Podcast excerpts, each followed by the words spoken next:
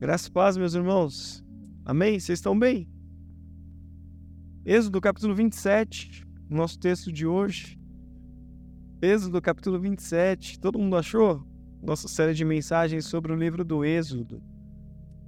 Êxodo capítulo 27, e verso 1.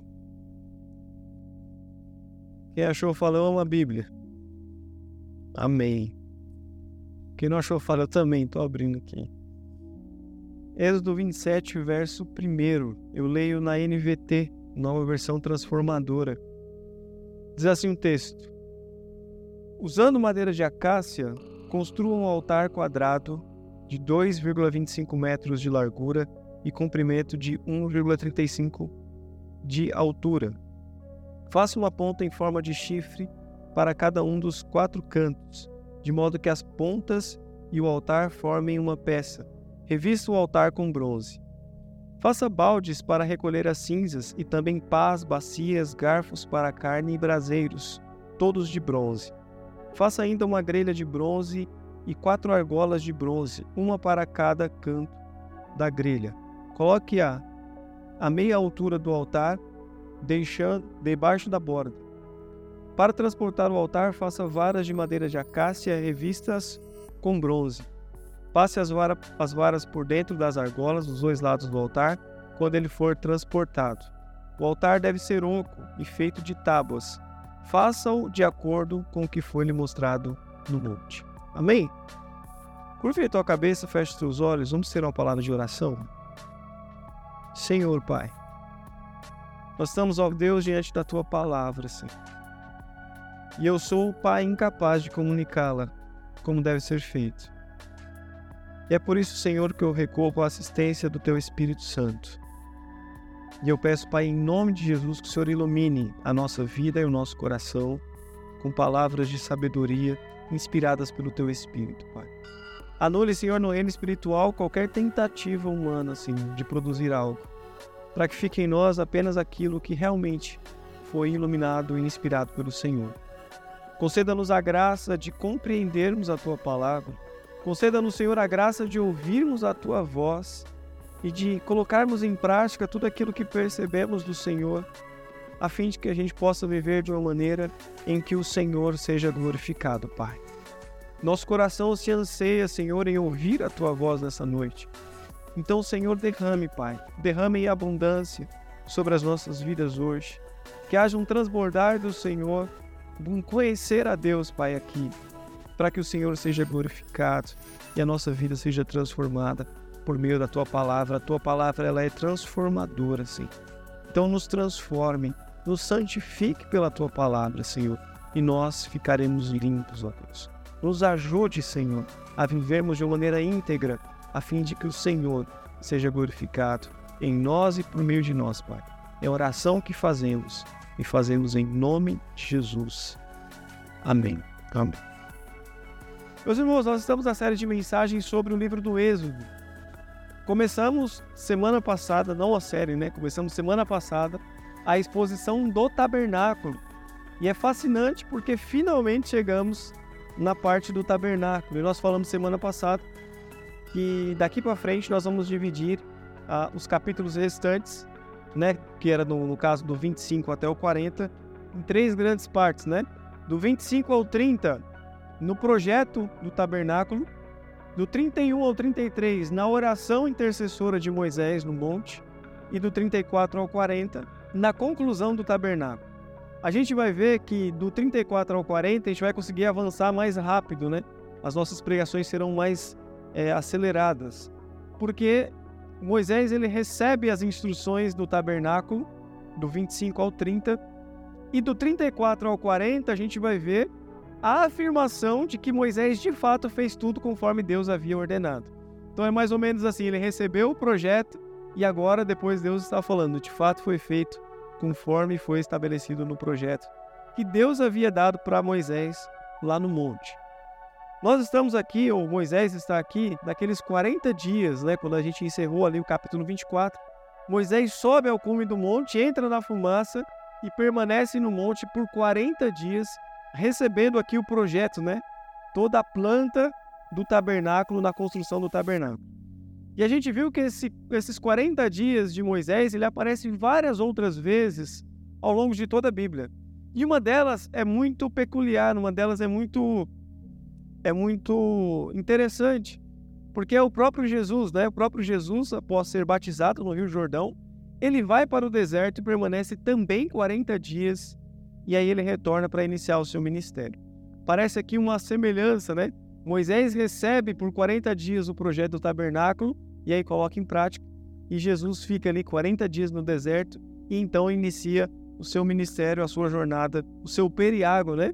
A sua jornada de redenção aqui entre nós. E nós vimos também que essa divisão do tabernáculo, né? Nós vimos semana passada que o, o tabernáculo ele tem três grandes divisões, né? O pátio, aquela parte externa, onde ficava o altar do sacrifício e a bacia de bronze. Nós vimos que ao passar pela bacia de bronze, nós tínhamos o lugar santo, que ficava a mesa da proposição, né, os pães da presença, candelabro e o altar de incenso. E o último, né, o último estágio, né, a última parte do tabernáculo era o lugar santo, né, o lugar santíssimo, onde ficava a arca da aliança.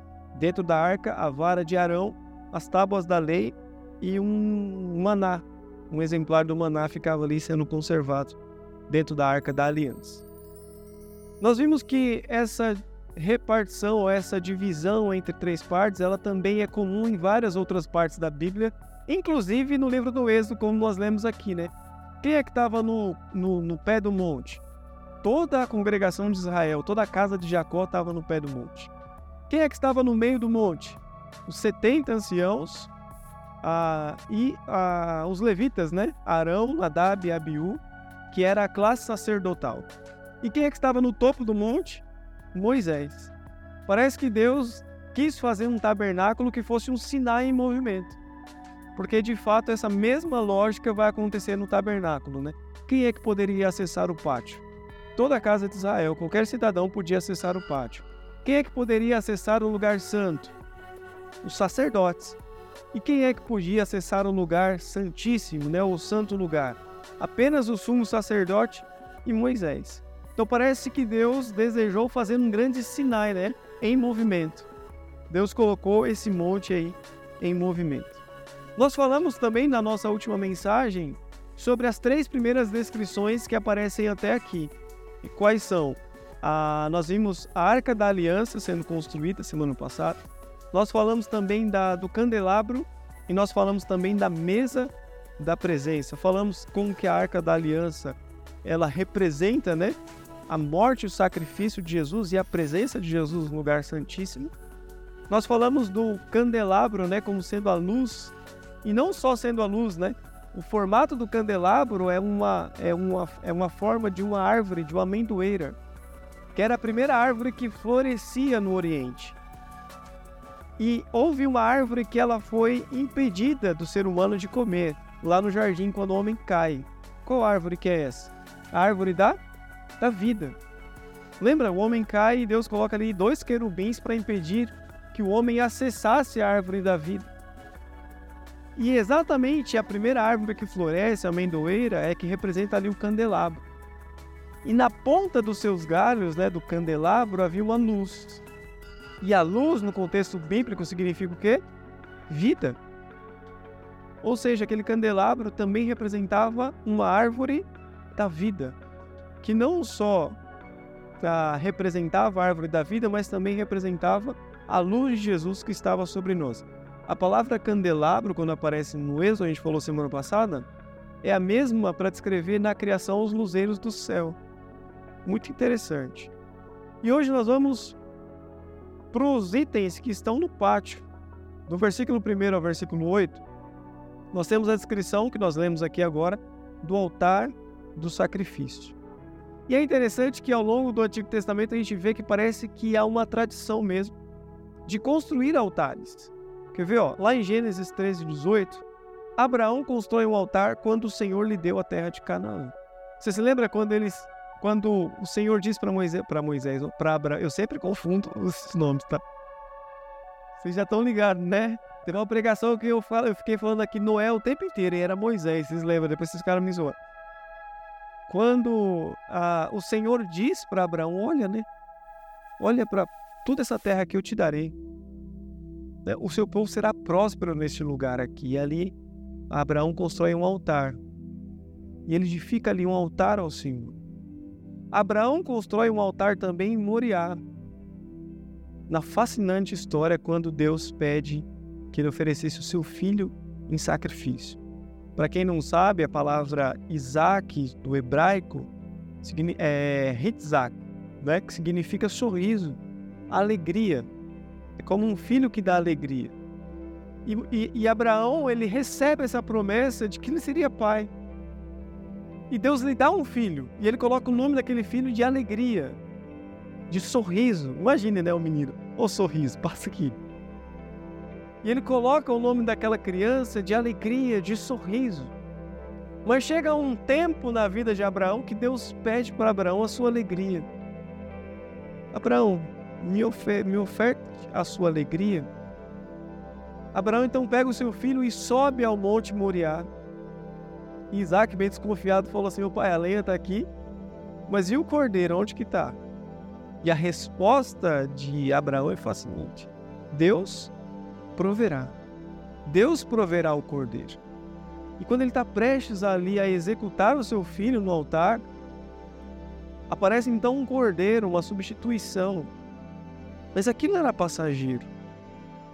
Aquilo era, ele não tinha um poder de remover o pecado, não só de Abraão, de Isaac, mas o nosso também. E o cordeiro que Deus proveu não era aquele que substituiu Isaac no altar. O cordeiro que Deus proveu foi aquele que nos substituiu na cruz.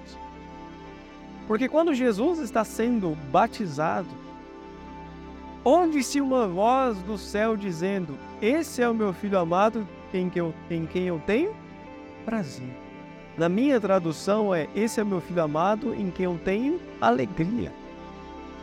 Lembra qual era o nome de Isaac? Alegria, sorriso. Deus agora estava dando a sua alegria, Deus agora estava dando o seu sorriso, Deus agora estava dando o seu Isaac, o seu filho. Deus estava providenciando então um cordeiro que nos substituiria na cruz do Calvário.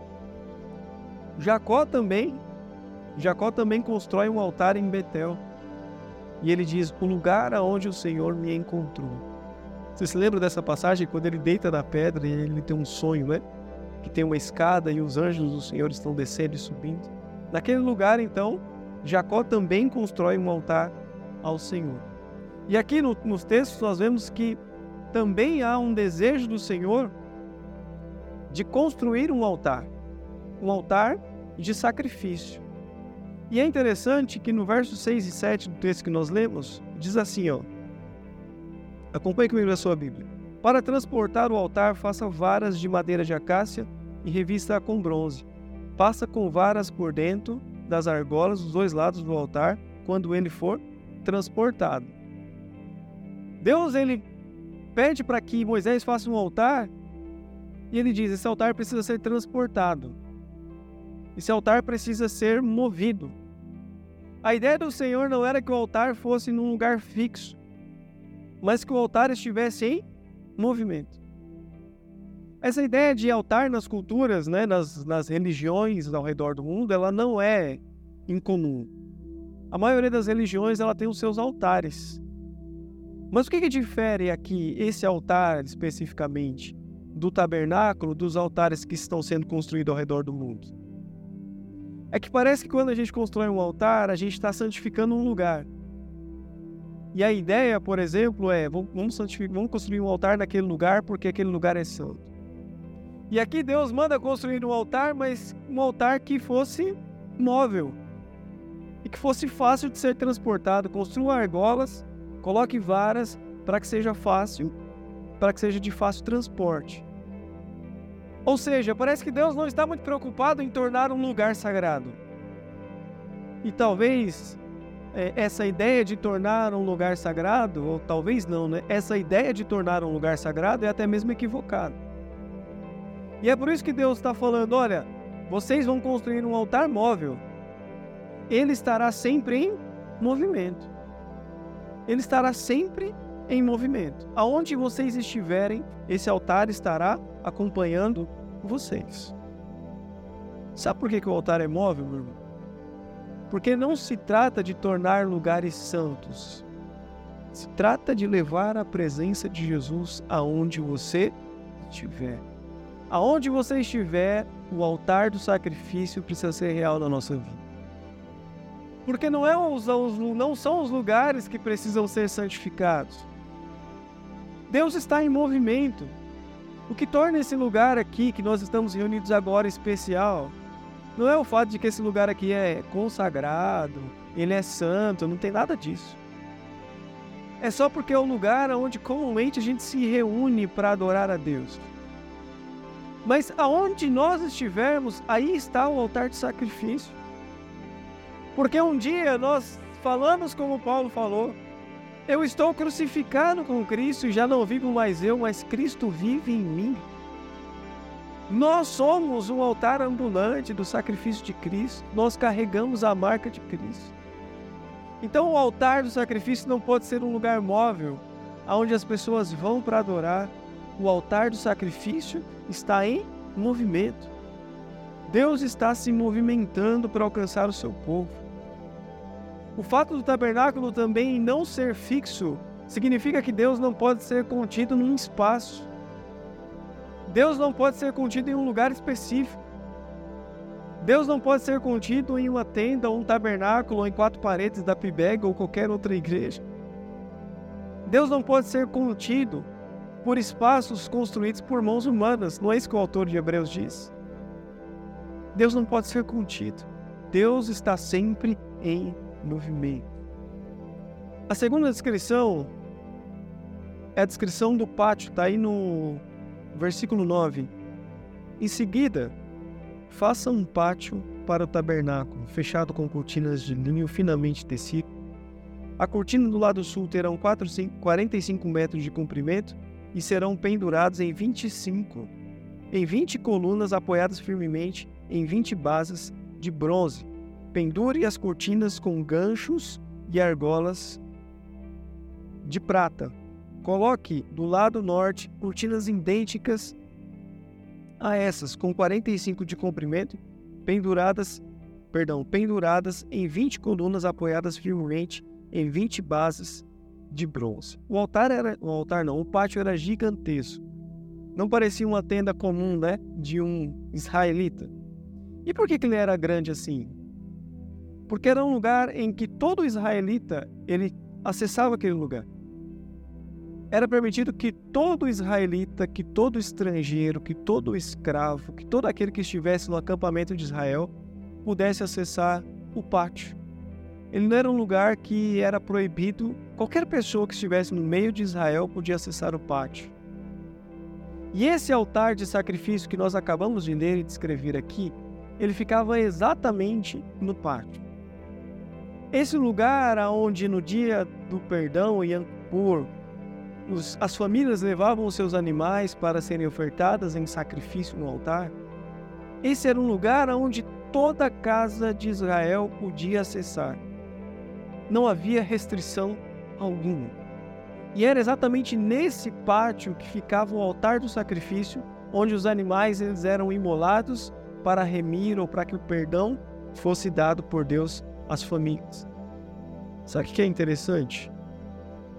Quando Jesus veio ao mundo, lá em João capítulo 3, verso 16, que é o texto áudio de todo cristão, ele diz porque Deus amou o mundo de tal maneira que entregou o seu único filho para que todo aquele que nele crê não pereça.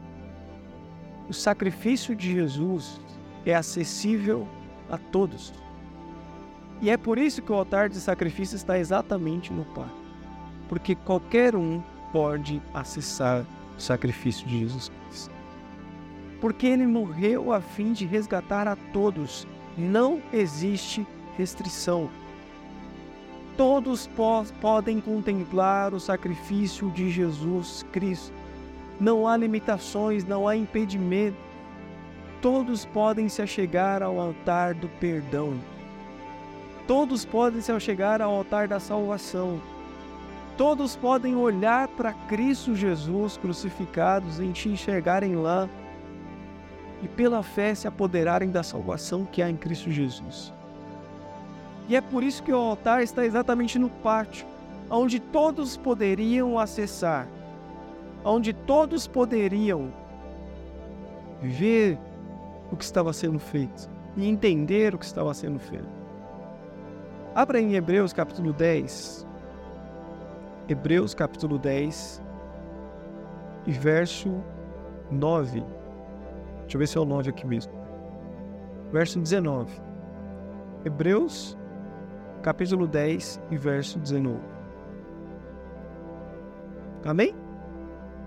Olha que fascinante, meus irmãos. Hebreus capítulo 10 e verso 19. Portanto, irmãos, por causa do sangue de Jesus, podemos entrar com toda a confiança no lugar santíssimo. Por sua morte, Jesus abriu um novo e vivo caminho através da cortina que leva ao lugar santíssimo. Uma vez que temos um sumo sacerdote que governa sobre a casa de Deus, entremos com o coração sincero e plena confiança, pois nossa consciência culpada foi purificada e o nosso corpo lavado com a água pura. Qual que é esse caminho novo que o autor de Hebreus está dizendo para nós aqui? É aquele caminho que nós projetamos semana passada. Lembra qual era o caminho? A pessoa entrava pela porta do pátio e ela tinha logo de frente o altar, o sacrifício. Quem estava semana passada viu aqui os, os nossos atores aqui, né? Representando aqui os nossos. Você entrava pela porta do pátio e logo de cara você tinha o altar de sacrifício. Você passava pelo altar do sacrifício, você tinha a bacia de bronze.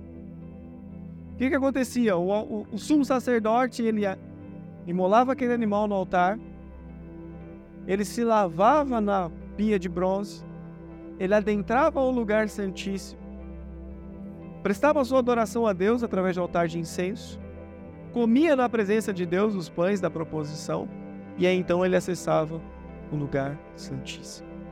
O que o autor de Hebreus está falando, e a gente falou semana passada sobre isso, é que por meio do sacrifício de Cristo, ele abriu um novo e vivo caminho. E agora não é só o sumo sacerdote que pode passar por essas etapas e chegar no lugar santíssimo. Agora, por meio do corpo de Jesus Cristo, a cortina, não foi isso que nós vemos aqui em Hebreus? A cortina foi rasgada. E nós temos agora um novo e vivo caminho, nós temos livre acesso ao lugar santíssimo. E nós podemos entrar com toda a confiança lá. Sabe o que é entrar com confiança? Imagina você fazer esse caminho igual a Gisele Bint na passarela aqui, ó. Até chegar no lugar santíssimo. Entrar com confiança. Porque Cristo nos permitiu isso. Confiadamente, Ele abriu um novo e vivo caminho. O sacerdote precisava matar o animal, depois se lavar na pia de bronze, prestar adoração a Deus, e se ele entrasse no lugar santíssimo e Deus se ele tivesse alguma culpa ainda, ferrou. E caía duro ali na hora. Mas nós não, por causa do sumo sacerdote, Cristo Jesus, nós podemos acessar por meio desse novo e vivo caminho, o lugar santíssimo com confiança. Por isso, meus irmãos, quando a gente fala de adoração, e não só aqui quando o Ministério de Louvor está cantando, mas na nossa vida cotidiana, não é algo trivial não é algo trivial. Estou lendo Isaías e eu comecei ontem. E toda vez que eu começo Isaías eu me assusto.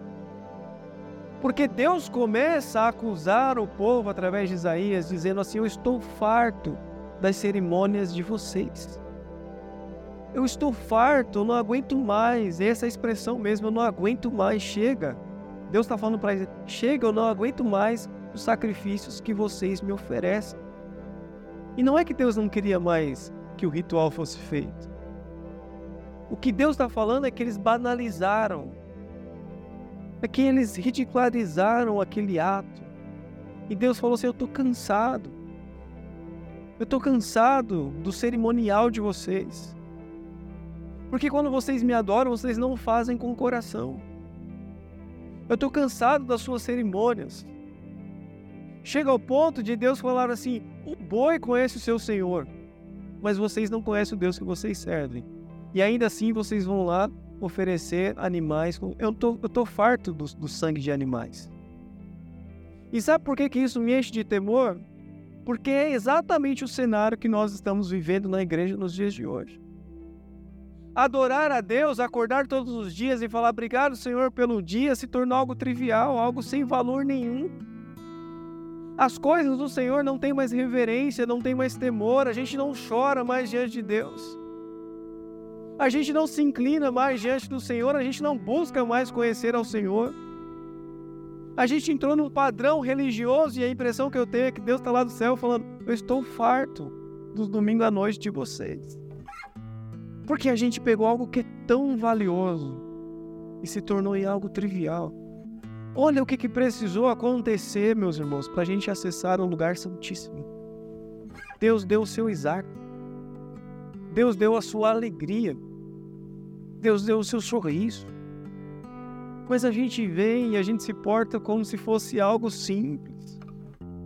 Como se não fosse um milagre sobrenatural a salvação.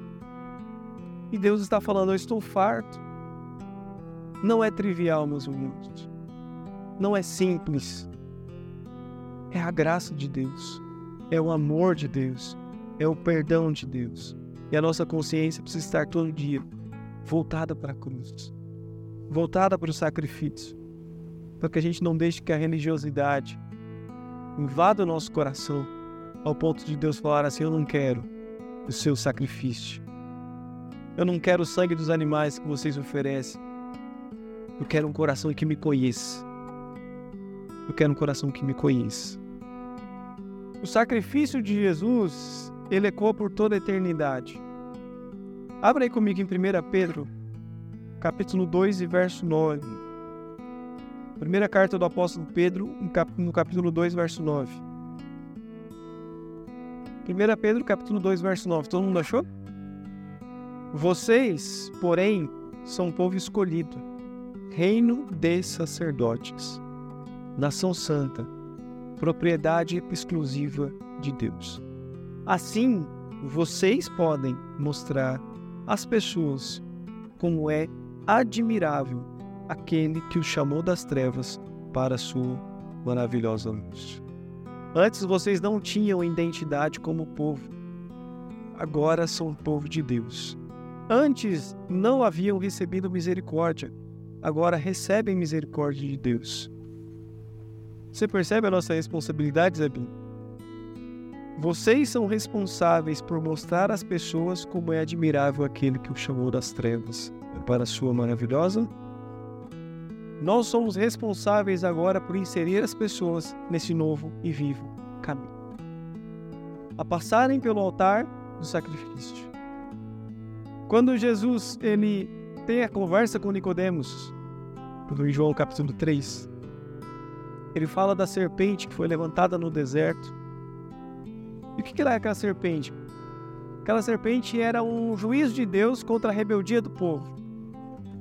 E todos aqueles que foram rebeldes foram picados pela serpente que Deus havia levantado no deserto. E aí Moisés então vai interceder ao Senhor em uma oração de intercessão. E Moisés intercede pelo povo.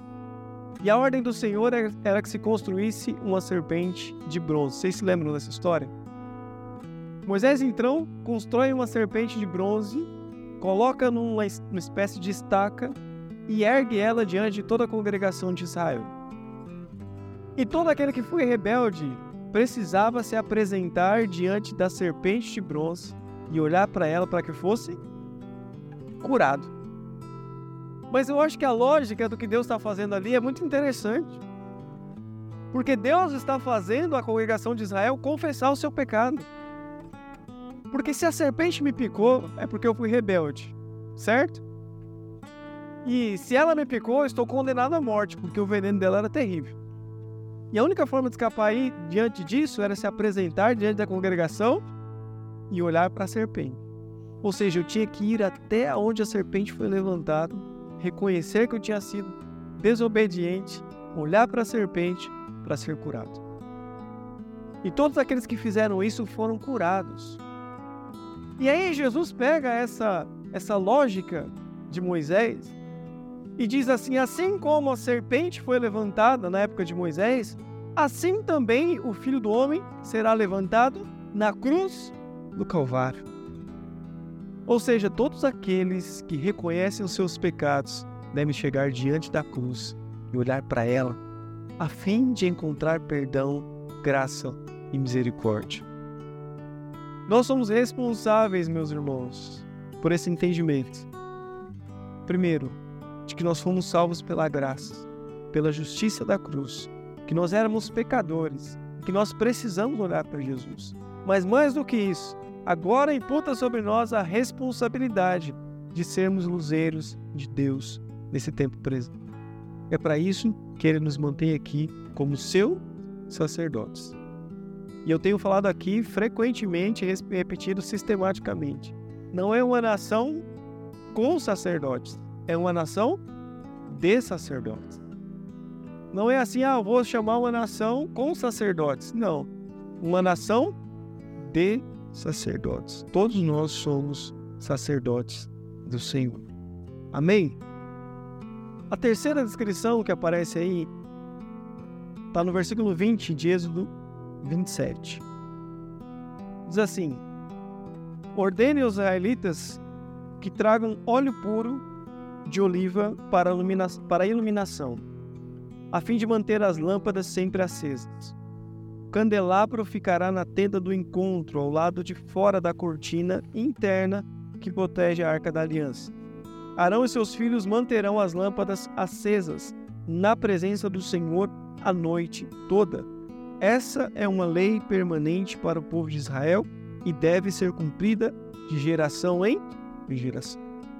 A última descrição de hoje é da iluminação do tabernáculo. Ele diz que deve ser utilizado um óleo de oliva puro, de oliva. Quem aqui é, é, gosta de fazer compra sabe quanto que custa um negocinho assim de azeite, ó, não é? Mano, é uma facada, velho. E tá cada vez mais caro, né? A Neidinha que ama azeite, eu falo, não, pula essa, esse corredor aqui, vai pro outro lá. É ou não é? Meu, mas é, é extremamente caro, né? E como que é, é, feito, né? Ou pelo menos na época de Jesus, como que era feito esse processo de produzir, né? O, o óleo puro ali, né? da, da azeitona, né? Para quem gosta de azeitona, né? o óleo puro da azeitona, né? Primeiro, a azeitona ela era colhida, até aí nenhuma novidade. Depois ela era separada, né? A pura das impuras. Isso já começa a dizer algumas coisas legais pra gente, né? Apenas as azeitonas puras, né? Que não tinham mancha nenhuma, que não tinha nenhum defeitinho ali, ela era selecionada. Ou seja, a azeitona ela é colhida depois só restavam as azeitonas puras. Depois ela passava por um processo de tritura, ela era totalmente triturada. Depois de ser triturada, essa azeitona era moída. Vai vendo como que o processo é longo. Depois que ela fosse passasse pelo processo de moagem, ela ia com a prensa e ali ela ficava sendo esmagada por um bom tempo, até que então ela começasse a produzir o óleo puro do, da oliva, né? E você sabe que na época de Jesus, aonde que todo esse processo acontecia, alguém aqui sabe? Na época de Jesus, onde esse processo, exceto o de colher a azeitona, o processo de triturar, depois o processo de moer, depois o processo de prensar, até que ficasse só ali o, óleo puro. Você sabia aonde especificamente acontecia esse processo todo? Não? Na época de Jesus, esse processo acontecia no Getsemane. Você sabia? Era no Getsemane. Tanto é que a palavra Getsemane significa lugar de moer, ou lugar de prensar, lugar de amassar. E é exatamente no Getsemane, você vai se lembrar, que Jesus faz a oração mais longa que tem na Bíblia. E é exatamente no Getsemane que Jesus está no ápice da sua angústia ministerial, ao ponto de ele orar por três vezes: Pai, se for possível, faça de mim este cálice. E a angústia de Jesus está tão grande, é tão violenta, que a Bíblia vai dizer que Lucas, né, inclusive era médico, né, vai dizer que ele soa gotas de sangue. Parece que Jesus está no processo da moagem, da prensa. Parece que Jesus está nesse processo, né, do azeite puro ali, ó. E Jesus está exatamente no lugar onde esse processo acontecia, fazendo a oração talvez mais difícil do seu ministério. Pai, se for possível, afasta de mim este cálice. Jesus está sendo moído e está sendo esmagado. Mas sabe o que, que sai dali, meus irmãos? Sabe o que, que brota dali? Vida pura. Sabe por quê? Porque esse óleo puro era utilizado para iluminar, iluminar o tabernáculo. E a gente sempre relaciona a luz com a vida. O que Jesus estava fazendo no Getsemane, sendo esmagado, sendo moído? Jesus estava gerando vida. E no texto que nós lemos diz que mesmo à noite, principalmente à noite, a luz do tabernáculo deveria se manter acesa. Olha o que diz o Evangelho de João, capítulo 1 e verso 4. Evangelho de João, capítulo 1 e verso 4. Falei para os irmãos e não abri a mim. Evangelho de João, capítulo 1, verso 4. Vamos ler do verso 1? No princípio, aquele que é a palavra já existia. A palavra estava com Deus e a palavra era Deus. Ele existia no princípio com Deus. Por meio dele, Deus criou todas as coisas. E sem ele, nada foi criado. Aquele que é a palavra possuía a vida. E a sua vida trouxe o quê? Luz a todos. A luz brilha na escuridão, e a escuridão nunca conseguiu apagada. Amém? Glória a Deus. Por meio desse processo que Jesus passou, sabe o que, que brotou de lá? Vida. E eu queria pegar um gancho para dizer para algumas pessoas aqui, que eu não sei quais são, que muitas vezes o processo de ser esmagado, de ser triturado, de ser moído, é um processo doloroso. Mas Deus quer que saia daí vida. Eu não sei o que você está passando, meu irmão, mas é algo que vem no meu coração agora. E dizer para você: não importa o quanto o mundo está te triturando, te moendo, te esmagando. Deus quer ver fluir vida de você. Copie, siga o caminho de Cristo. Que quando moído, triturado e esmagado, verteu fonte de vida para toda a humanidade. E o que o Senhor quer fazer para você é totalmente nobre e eterno. O Senhor quer transformar você em uma fonte de vida. Então permita Deus te moer e te esmagar. Porque o resultado é vida, vida abundante do Senhor em você e através de você. Amém? Cubra a tua cabeça e feche os teus olhos. Queria que você orasse a Deus aí no seu lugar. Mas com esse temor no coração, como nós falamos aqui hoje, não, não deixe que as coisas de Deus se tornem triviais. Não deixe que as coisas de Deus se tornem comum. Lute contra isso. Lute contra essa indiferença em relação às coisas de Deus. Fale, Senhor, eu não quero ser encontrado. Nas palavras do profeta Isaías, quando o Senhor diz: Eu estou cansado da religiosidade de vocês. Se apresente diante do Senhor e fala: Senhor, eu não quero ser indiferente à Sua palavra, me dê forças para lutar. Me dê forças, Senhor, para que eu viva iluminado todos os dias pela luz do Cordeiro, pelo sacrifício, e eu vivo em amor todos os dias pela Tua palavra e por pessoas, a fim de que eu consiga enfrentar os desafios da tritura, da moagem, da prensa, e que as dores e as feridas possam gerar vida e salvação para aqueles que estão à minha volta. Presente as suas dificuldades ao Senhor. e peça a Ele que te resgate. Ou que pelo menos Ele te coloque num propósito eterno. Ou que Ele te revele que as suas dificuldades são propósitos dele na sua vida para gerar eternidade no seu coração, para gerar salvação no meio onde você está, para que através de você saia o mais puro óleo da vida, para que você seja o canal de Deus para iluminar esse mundo escuro, para que você seja a luz de Deus, brilhando na noite mais intensa e escura que houver. O Senhor te chama a ser alguém apaixonado. Porque Ele foi até as últimas consequências para permitir que você desfrutasse desse amor. Você é alvo do amor de Deus. Você é alvo do amor de Deus. O Senhor derramou o seu amor abundantemente no seu coração. O Senhor te ama. E ele foi até as últimas consequências. Ele entregou o filho que dá alegria, para que nós, eu e você, fôssemos redimidos.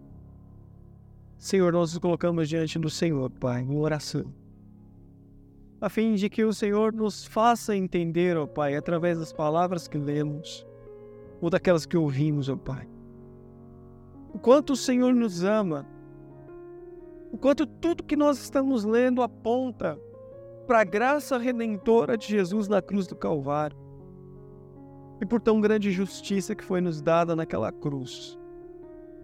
Obrigado, Senhor, porque mediante ao sangue do teu filho, o Senhor abriu um novo e vivo caminho. E nós agora podemos acessar o lugar santíssimo, a presença, o trono, a sala do trono, com ousadia, com intrepidez, com segurança.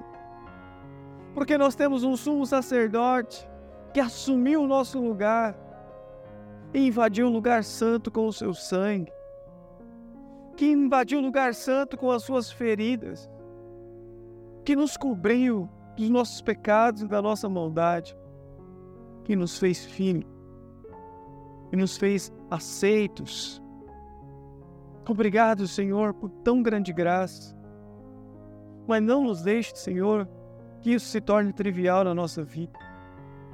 Não nos deixe, Senhor, que acordar todos os dias de manhã e clamar pela tua presença se torne algo trivial na nossa vida, algo indiferente na nossa vida, Senhor. Nos aqueça, Senhor, nessa noite. Aqueça os nossos corações, Senhor, na tua palavra e no teu amor. Nos arranque, Senhor, do nosso lugar de indiferença, Senhor. Nos arranque, Pai a fim de que a gente te adore com intensidade e a gente viva de fato para a tua glória, Senhor. Que a gente viva para a tua glória e a gente viva para o teu louvor, Pai. Nos colocamos diante do Senhor em oração e pedimos que o Senhor assim faça, para o nosso bem, Senhor, mas também para a tua glória, Pai. É a oração que fazemos e fazemos em nome de Jesus, em nome de Jesus. Amém